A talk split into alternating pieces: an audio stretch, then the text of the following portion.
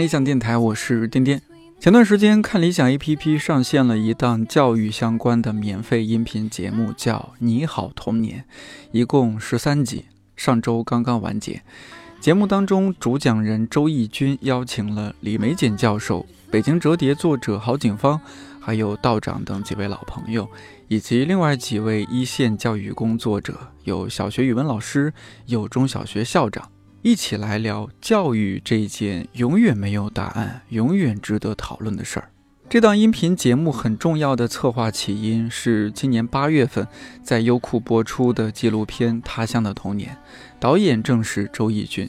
这部片子目前为止在豆瓣上有一万人参与评分，三万人点击了想看。在我做这期节目的时候，它的豆瓣评分是九点一分。说实话，当我第一次从大老师那儿听说这部纪录片的时候，既惊讶又期待。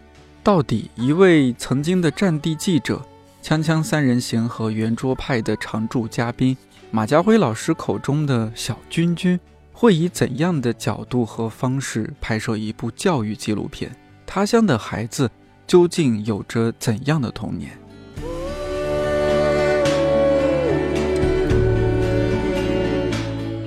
作为某种程度上的延伸，《你好童年》探讨了他乡的童年当中一些片段和场景。根据观众和听众的反馈，易军老师也分享了更多节目拍摄和制作上的细节，以及自己身处其中的思考。而我听着节目，也对易军老师本人的成长过程产生了好奇。这一期我的味觉记忆专栏，易军老师和我聊了聊他的童年和成长故事。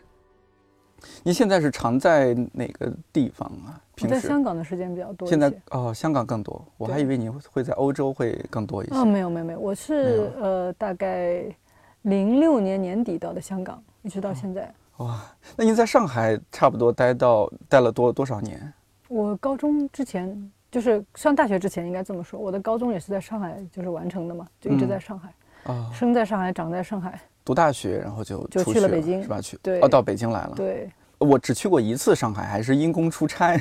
这样啊，你太遗憾了。我大学有一个室友是上海的，我们大学四个人，呃，一个江苏人，一个湖南人，一个上海人，一个我这山西人，就明显看到说不同地域的人，他身上的那种生活的那种方式啊，或者他对他的视野啊各方面完全不一样。比如明显上海的这个室友各方面就会让我们这些相对。更小地方来的人觉得，哦，原来，哦，上海的孩子还是洋气啊，洋气的嘞。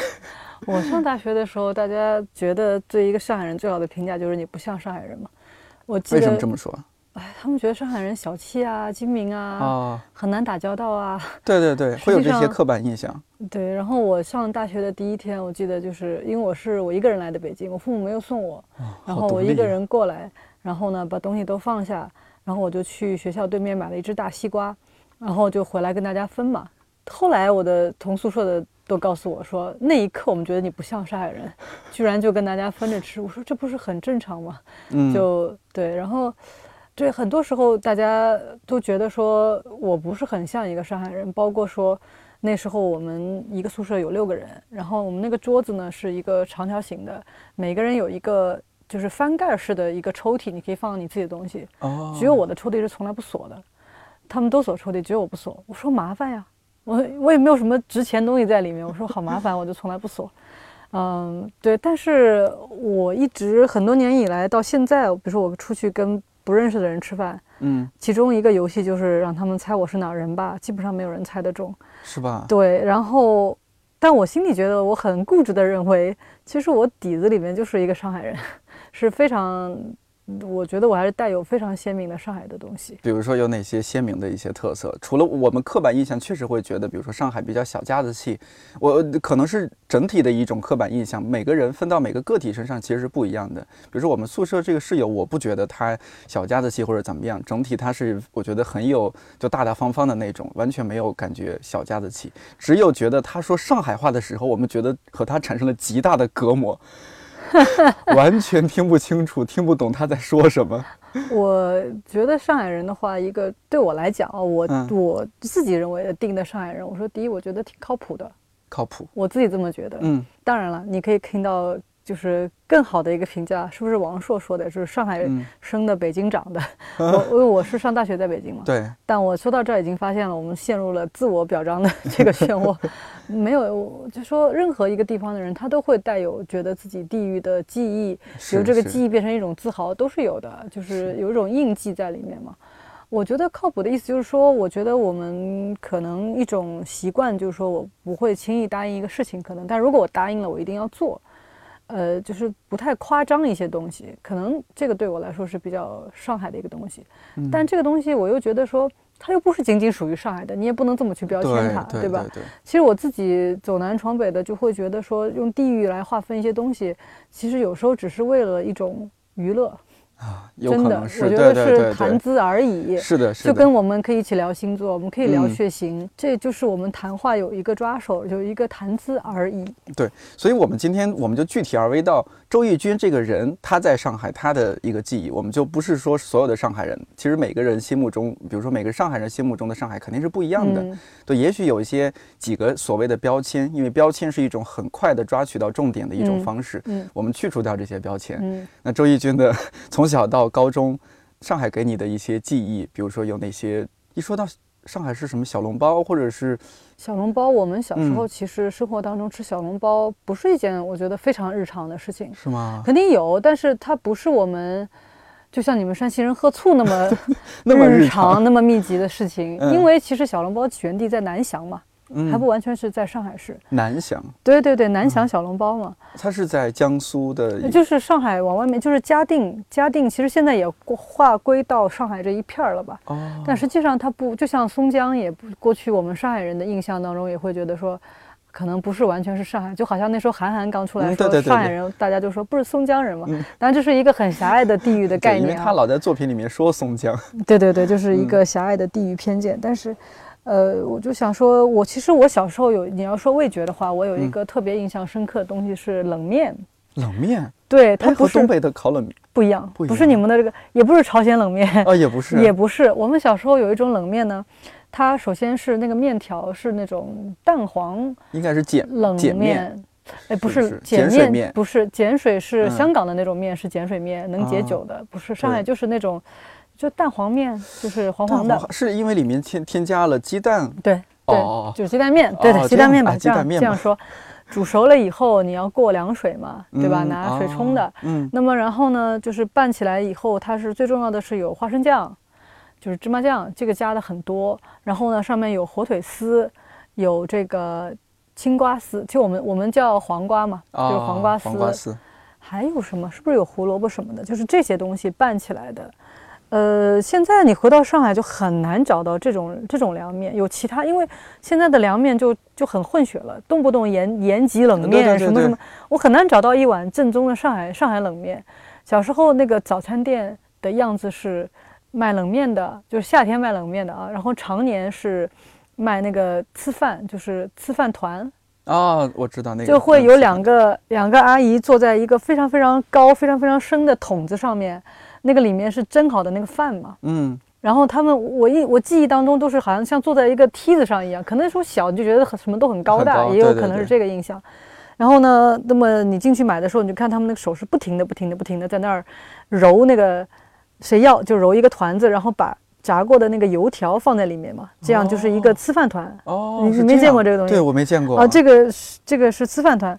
然后更有意思的是，它这个结账的方式，它不是在一个柜台上，它嗯是他收了钱以后嘛，他顶上呢是有一排不同方向的铁丝，有一个夹子夹在上面，嗯，把那个钱夹了以后呢，一扔过去，这个钱就自己滑到了收银员那块去，哦，这样子的好有趣啊，对，你就不用在里面跑来跑去嘛。对的对的，呃，上海那个时候好多国营商店，就不光吃早饭的，包括其他的，你买东西、买布的什么什么的，都是上面有一个密集的像公交电车网一样，然后在哪个柜台上，你不用嗯跑来跑去，就把钱和发票、收据一夹，往那里一扔，就到了收银员那里。哦，这个真是从来没见过，对，，划来划去很有意思。第一次听说，我是现在你肯定是找不到了，可能我估计嗯一家也找不到了。现在都用微信支付，哪里有这种？对？对但是，呃，我记得是我可能小时候，我都读大学了，在北京上大学了，回去的时候，可能有一两家店你还能看到这样的景象，那现在应该是彻彻底消亡了。那就万一你是没有零钱的怎么办？没有零钱？对，比如说你的早饭是三块钱的，然后你没有零钱，你只有十块钱的整张人民币，那你把十块钱的人民币给他扔过去，那可以再再给你丢过来啊，这是通的呀。哦，他会这样，这是双向通的。找钱啊？对对对。哇，这个，你还有照片吗？我觉得很可惜啊，我那时候没有这个意识。对。前两天我也在想这个事情，当时有没有人拍过这个？就应该是消失了。这我第一次听说，嗯，可能我有点孤陋寡闻了。也也许有些有些地方也是这样子的，不只是上海。但这个或许就很上海的一种方式，就我们怎么样提高效率。啊，那么早就开始注重 提高效率，所有的细节里面琢磨我们该怎么提高效率。那比如说我们现在说这些大城市，尤其北上广啊，节奏快啊，这上海的节奏快是不是从你小时候就已经开始体现了？我作为一个上海人，我到香港才知道什么叫节奏快。那时候刚刚到香港，我会觉得这个电梯就不是那个关起门的，就是那个台阶式的电梯，我都觉得比北京、上海要快快快半步。对对，都会快。说到上海的话，您是每天早餐都会在外面吃？对，但其实在我小的时候。呃，已经有了很多外来的元素，比如说门口会有那种煎饼果子，那是天津的嘛，对不对？这个会有了，对，而且但卖的那个人可能是江苏来的，就完全是叫全国化。对对对，不要全球化，就叫全国化。全国化。而且呢，我不太一样，就是我们家所有的人喜欢早上吃泡饭嘛，上海人不是吃泡饭？汤泡饭，特别简单，就是隔夜的那个剩菜。对对对，放点水，放上这个米饭就一煮。但我从小不爱吃泡饭，我就爱吃面食。哦，你爱吃面食？我特别奇怪，我从小就是我们家唯一的一个每天早上要吃面食的。啊，哎呦，那你应该在 生在山西或者陕西，那真是面食上一定满足你。然后呢，我们小时候吃包子，对吧？我就喜欢吃包子这些东西。然后呢，最搞笑的是，我们在上海一直不管它叫包子，叫肉馒头和菜馒头，就是里面是肉馅儿。那用上海话是怎么说？呃，肉馒头、菜馒头。然后怎么都对，然后是没有芯儿的那种实的那个馒头，叫蛋馒头。那我后来我去到北京的时候，嗯，刚去到北京去食堂，我说要肉馒头，嗯，他们说你是要的包子还是馒头？因为在北方，包子就是里面有馅儿的，馒头是里面没有馅儿，就我们说的蛋馒头，嗯，就是会有。你当时无法理解的。无法理解，嗯，无法理解。对这个东西就一个一个要适应很久。也不是很久，就你当然你马上就明白了 他们在说什么，但是会觉得哦，原来我们一直理直气壮的说馒头的东西其实叫包子。那你就是来北京读书之前从来没有几乎没有出过上海吗？旅行有，旅行有，就是比如说初中毕业的时候跟我妈妈去过杭州啊什么周边的这些远的地方就几乎没有去过。我那时候第一次来北方，第一次来北京。哦，就是读大学是第一次到北方啊？对。啊，因为我看你，我觉得你的，你想你后来做战地记者嘛，那我想你应该从小就是一个有一个不羁的灵魂，从小就是不服管教，然后到处去跑。怎么跑？小时候没有钱怎么跑？还有上总要上课吧？没有没有，小时候没有跑那么多。我唯一的一次所谓这个不羁的是我们在上海看完一个电影，就我们那时候其实你说上海接触外面的东西确实比较早。对啊，我们在中学的时候就会有看那种。就是美国电影啊什么的，然后写影评。所以呢，我们小时候有一次去看到那个黄浦江边那个电影院去看电影，然后回来的时候就跟同学一起说：“我们走回家吧。”嗯。结果走嘛，你一路玩一路吃什么的，就会走很久。回到家的时候，就是父母都已经站在门口都疯了，就已经报警了。因为那时候又没有手机什么的，就说：“哎，你怎么回事？”就对，嗯。所以没有，小时候我还是算是比较好、比较比较温顺的孩子，比较乖的孩子。我没有做过什么特别出格出格的事情，没有没有，哦，这是我的遗憾，这是我的遗憾，没有做做坏事，几乎没有。但我可能是一个比较喜欢一个人待着的，就是一个人待着。很奇怪，我到一个地方，就是小学可能还没有这个意识，我只知道我第一天上学的时候从后门跑出去了，对，只是因为那个门开着，后来又被他们给揪回来了。但是一个是。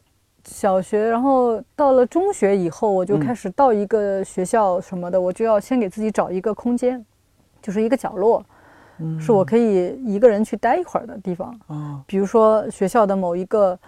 就是花园的一个角落什么的，就这种，理解，能够理解。你也有这个，对对，其实我也是这样的。啊，就要找个壳，找个洞的那种。就是有一种人格叫做角落型人格，是吗？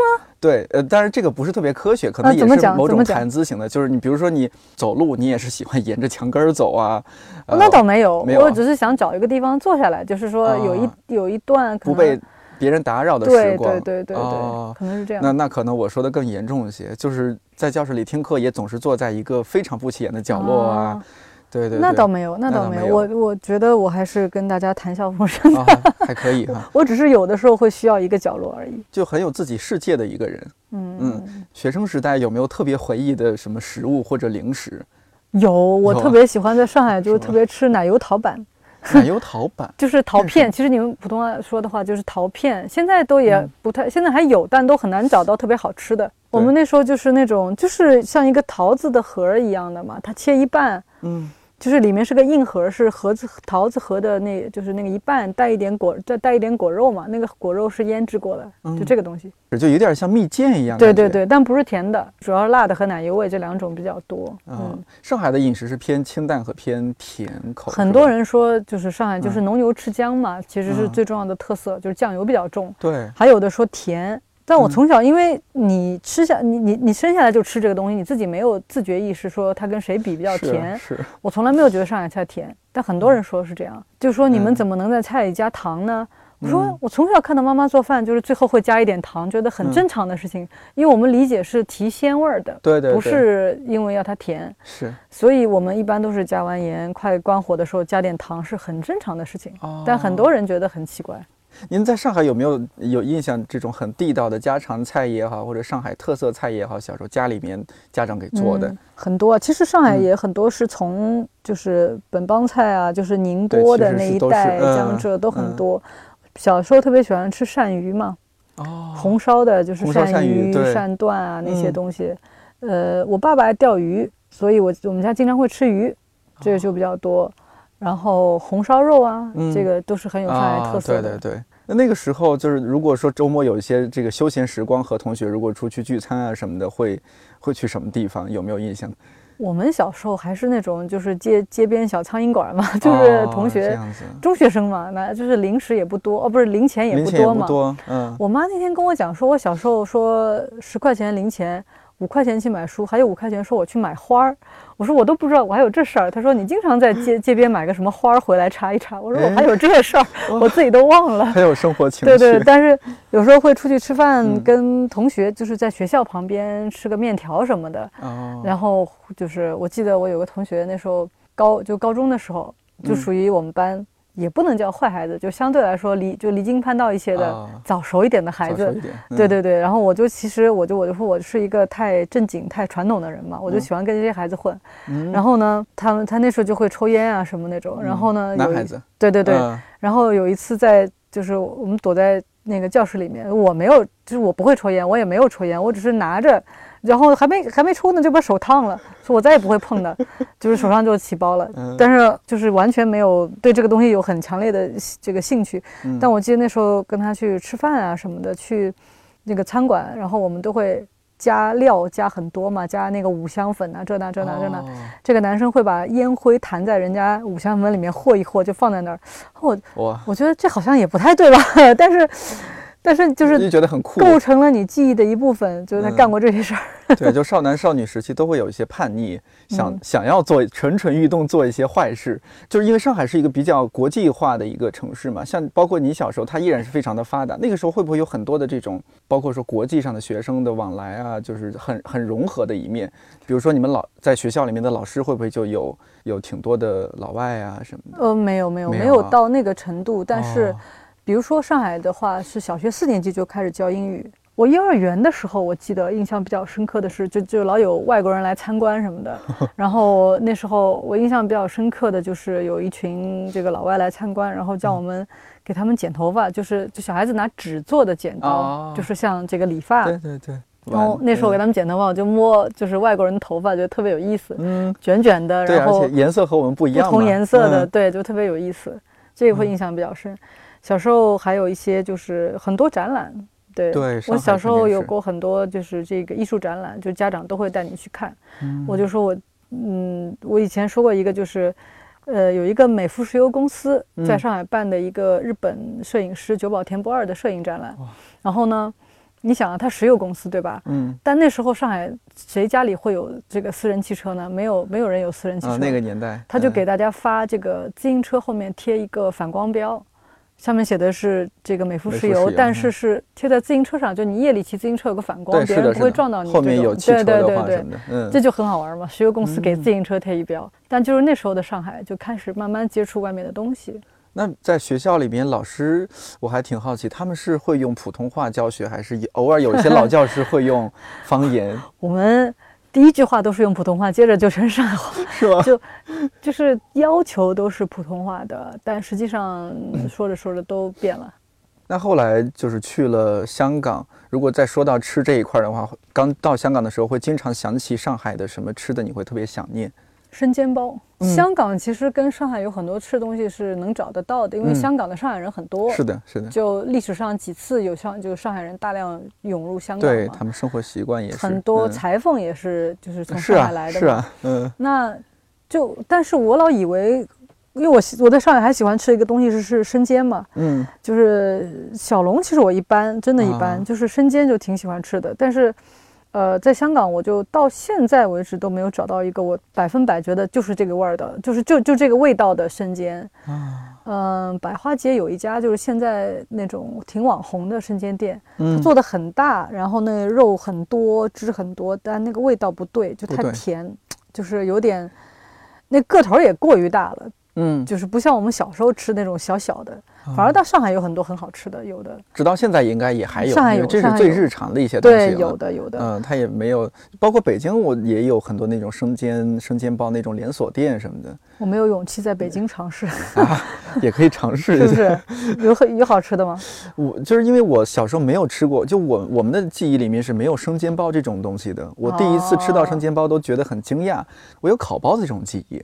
但生煎包子对我来说，一方面是我们从来没吃过那么小的包子，我们老家包子都是这么大，实际上在上海，我们不管它叫生煎包，就叫嗯生煎。就叫我们叫生对生煎馒头，或者叫嗯生煎馒头，因为我们没有包子的概念，记得吧？我刚才说的，对对对我们叫生煎馒头，或者一般就是叫生煎。所以你说一定要符合一个包子的这个大小的概念，我们反而就是没从来没想过这事儿，就它就应该是小小的对对。然后嗯，在香港呢，其实吃的东西很多。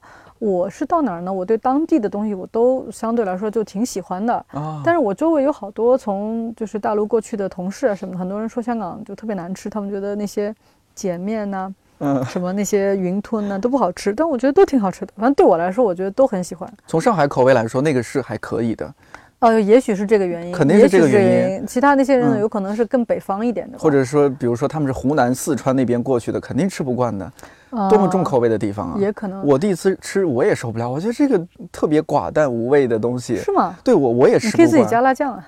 就加了辣酱也不是那样的，就我、我们吃的那哦种面，我们都是汤底那种汤味儿非常足的，就已经把汤底就里面有各种菜啊或者肉啊炖的差不多了，然后再加面，是这样子的。哦，就不是像现在可能面是它那种面煮好了，然后卤是分开的，它直接浇卤。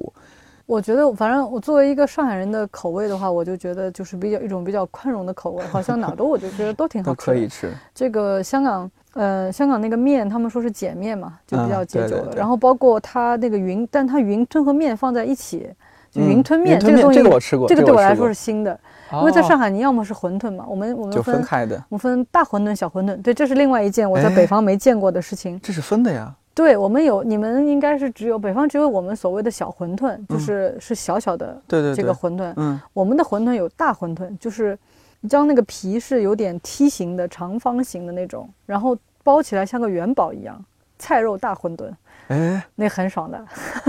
哦，就是你头你包很多，然后头天呢，第一天是煮汤，嗯。就是用水来煮的吃的，嗯，呃，剩下的呢，第二天我们就是煮完了以后，剩下的你吃不完的，第二天我们要煎，就是两两吃，第二天吃煎的，哦。油煎油炸的，有煮有煎两吃，然后里边是什么馅儿的呀？什么馅儿都可以，一般是菜肉，就是荠菜馄饨啊什么的。哦，荠菜的是。呃，在上海应该是青菜比较多。青菜多一对些。嗯，然后那个汤里面会放点虾皮，放点紫菜啊什么，哦浇点那个麻油，嗯就是就是淋点香对对对油这样子。嗯，你在香港会不会？因为我知道凤凤凰卫视那边它节奏很快嘛，会不会那个年代你们吃饭就很对付了？食堂，哦，有食堂的呀。凤凰是这样，啊凤凰后来搬去那个大的总部的时候是有食堂的。哦，呃，因为周围它是一个工业区，就出来找不到餐厅吃饭，所以一哦般在食堂。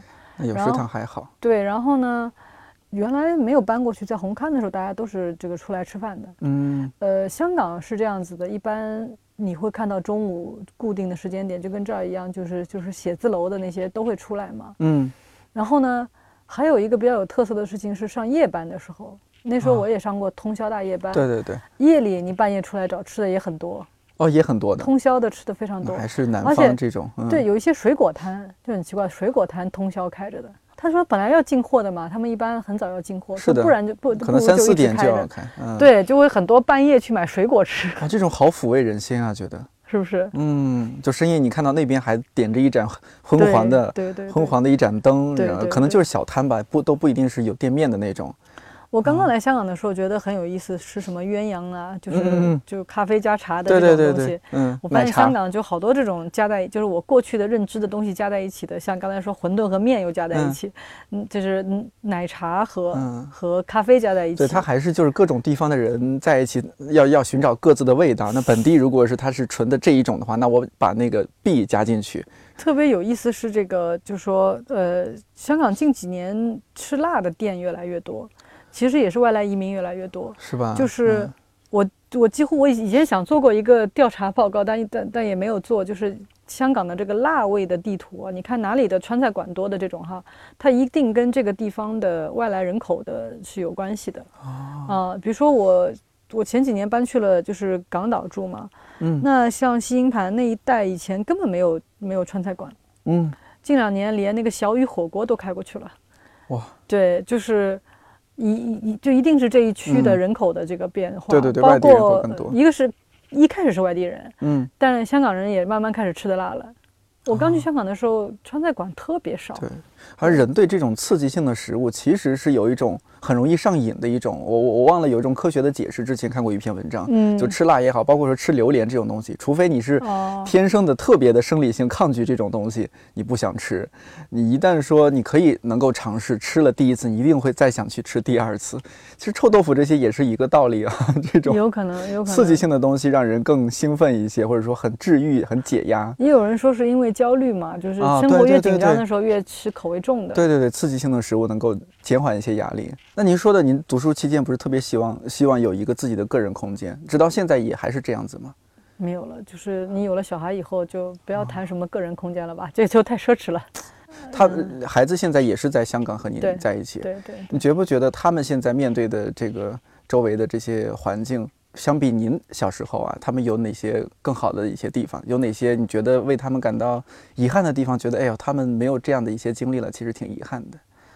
我觉得他们现在就是比我们当时得到的东西就多太多了，是对吧？无论从这个从物质信息，他参就是可以小时候去什么想去跳个芭蕾，可以去跳个芭蕾；想去看看什么这个体操或者踢足球，干嘛就选择非常非常的多。嗯，这个是跟我们小时候不太一样的。包括我跟我小孩子说，我小学四年级才开始认识这个 A B C，他们觉得非常惊讶。就现在的孩子不是都是从小什么幼儿园都开始双语了吗？都是这样嘛。嗯，对，所以他们就说啊，你以前不认识英语，就是他们觉得不可思议 啊，以前你不认识有肯德基、麦当劳这些事儿。嗯，啊，那就是很多的这个变化。遗憾的话，嗯，还好。还好，没有。有一样东西不太一样的是，我们很小的时候就可能可以自己独立的，比如说你从学校回来，就你一个人挂个钥匙就回来了啊。是的，是的，是不是？我上小学的时候就自己就回来，中午自己炒个就不是叫炒，就加热一下这个饭菜，我自己吃的，嗯，是没有问题的。现在你哪里小孩自己挂个钥匙回来，这很少。那个时候主要你也离的那个学校和家比较近嘛，你说都在一条街。现在再近你也不很少会让小孩子一个人去，对吧？就有些不安全感。对对对。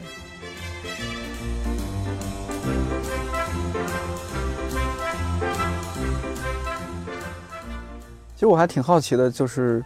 就第一次知道您在就做的那个纪录片，我还有点惊讶，觉得哎，易军老师怎么会做这样一个纪录片？然后我还瞎想，我说哎，这个媒体人有了孩子之后都开始做孩子相关的事儿，因为我想到，比如说凯叔也做凯叔讲故事，我就说哦，这个可能他到了一定年龄有了孩子，都会说哎呀，自己小孩要要怎么样教育他，开始思考这些事情，那干脆自己创个业，然后关注这个领域。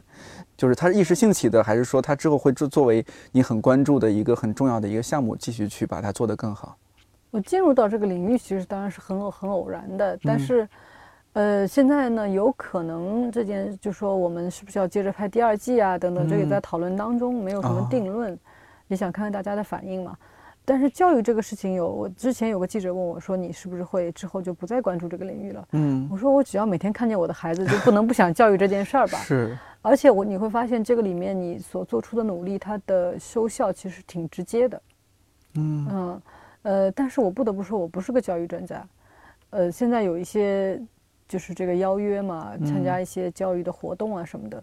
我觉得我一开始也，就是确实也有些也答应了，但是后来我想说，大家可能对我有些误会，我真的不是个教育专家。嗯。呃，我只是一个妈妈，然后天然的教育者而已，在学习过程当中的一个教育者而已。嗯嗯。那么接下来，我相信我关注领域就应该不只是教育。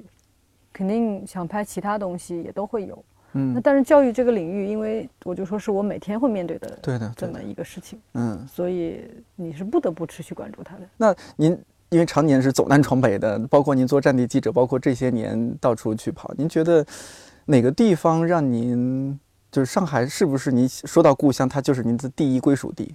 其实我也问过我自己，比如说你现在让我选一个城市或者一个地方，嗯，就是永远当做我的。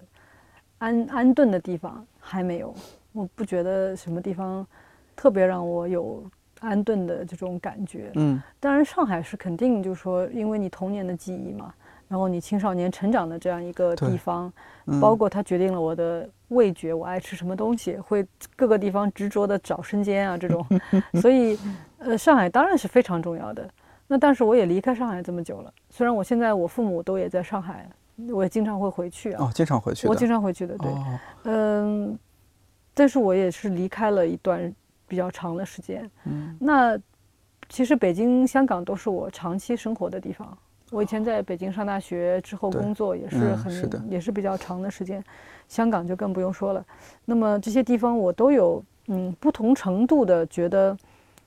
它在我的生命当中留下了相当长的一段印记，嗯，而且我也这几个地方我也都很喜欢，出于不同的原因都很喜欢。但是我没有找到一个地方会让我觉得这辈子就在这儿了，我没有这个感觉。嗯，我为什么会想问这个问题？就是包括您这一代，包括就是更年轻的一些朋友，比如说读大学，他们就离开了自己的家乡，很有可能他们就待在了一个一线城市或者二线城市，然后在那边，比如说哎，这个结婚啊、生子啊，就从此就待在那儿了。将来不管是自己也好，包括他们的孩子也好，你说起来，到底是哪里人呢？好像将来大家只能说是哦，原籍哪里，就像现在说是哦，谁谁是什么籍华裔一样，美籍华裔、日籍华裔一样。我有时候我觉得将来的人都是这样的，都是这样。可能没有你，你还能找到一个土生土长的某一个地方人，然后从来不移动的。嗯，你我觉得那样的人，你反而是很难找的。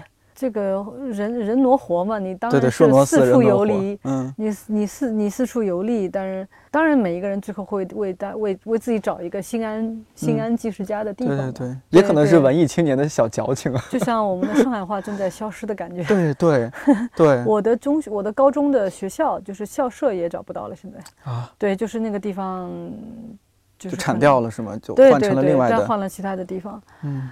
呃，怎么讲呢？我我我觉得，像如果上海话作为一种非常有活力的方言，如果真的要消失的话，我觉得是蛮这个会让我感到有些悲伤的。嗯，我的小孩实际上他们能够学习上海话的机会已经不多了。对，我他们我觉得他们将来能听，我觉得已经不错了。可能因为他们有机会听到人讲，可能听到我跟我妈妈讲啊，至多这样子。他们现在能听懂吗？比如说您和妈妈讲上海话，很少，但他们。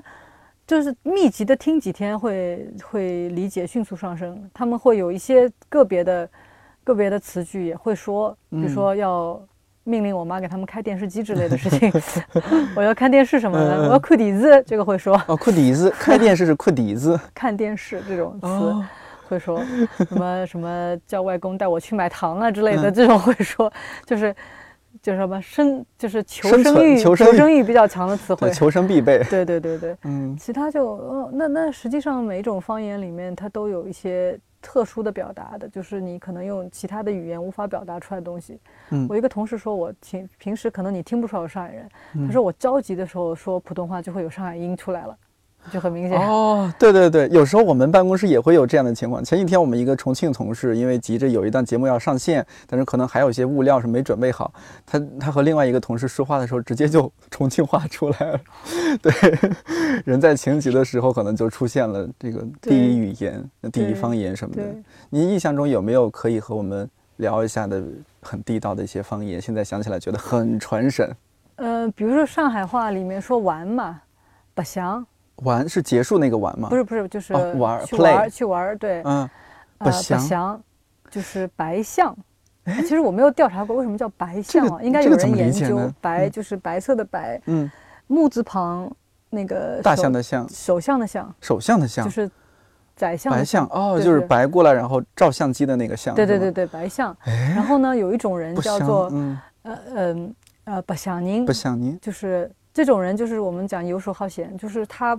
就是玩主，playboy 或者也不叫 play，对玩，哎，你说的对，可能是玩主，哎，这个翻译，那玩主也不是那个玩儿，就是 玩是顽皮的玩嘛，对对，有点玩世不恭，玩世不恭嘛，对对对，像这种词儿有的啊，还还有什么？我还蛮蛮想多学几句，我我觉得我学的都是些骂人的话，有一些就是对啊传神，但是你很难用别的语言表达的形容词，其实贬义词居多啊，比如说某一个人瓜塞，就是这个词都写不出来了，就说嗯，他很。就是跟人格格不入，有些东西就是可能是那种小气精明，然后又让你觉得非常的难相处。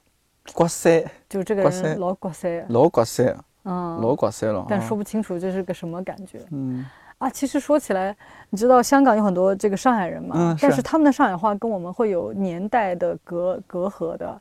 就是我们像我这边的上海人，我们叫钱啊，说钱叫钞票，钞票啊，钞票。香港的上海人。不管他就老一辈的吗？但老一辈会给小一辈讲嘛，就年轻的也会说，他们不叫钞票，叫董迪，铜钱。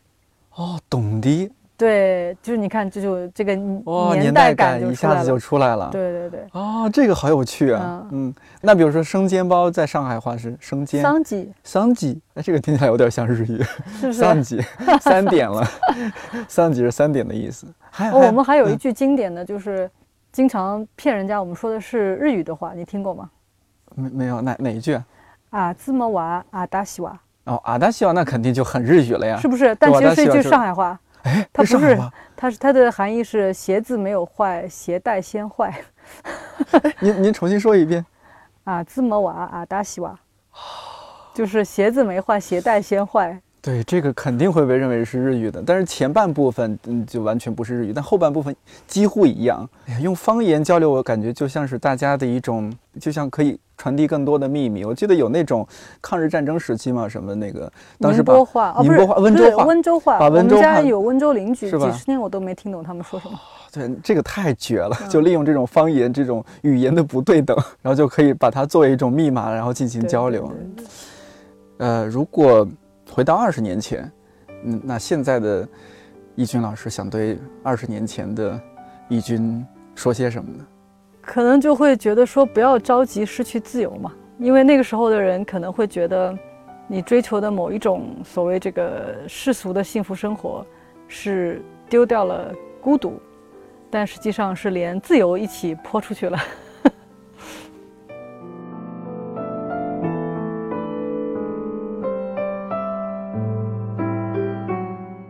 如果不是做这期节目，我真的完全没意识到易军老师是上海人，而易军老师所描述的上海也和我想象中的上海很不一样。不知道听我们电台的上海朋友多不多？易军老师在节目中聊到的肯定是上海食物还有生活方式的冰山一角。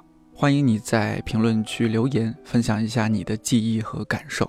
特别巧的是，在这期节目制作期间，看理想 APP 上线了一档用沪语讲述的方言音频节目《上海往事》，主讲人是人称“宝爷”的作家小宝，聊那些关于上海的人和事。不懂上海话可以对照着文稿听，很有意思，也很长见识。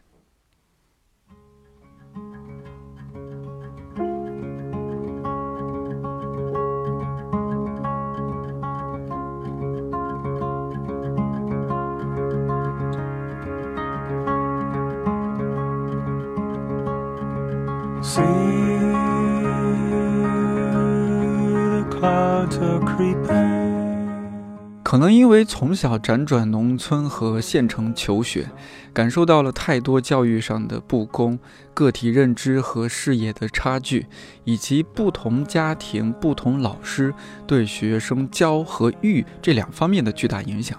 教育类的内容我一直都非常感兴趣。看易军老师导演的这部《他乡的童年》，虽然国外的很多做法咱们很难借鉴并实现。但起码直观地提供了一些不一样的角度和思路，给如何做教育这件事儿增加了更多可能性。当然，也可以同时听听《你好童年》这档音频节目里边提到的很多场景和故事，或许也会勾起你很多儿时记忆，以及对我们教育现状的一些反思。感谢你的收听，看理想电台，我是颠颠，祝你早安、午安、晚安，我们下期再见。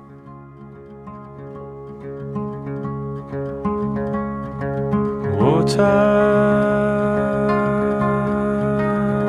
is so cold and heavy on my mind.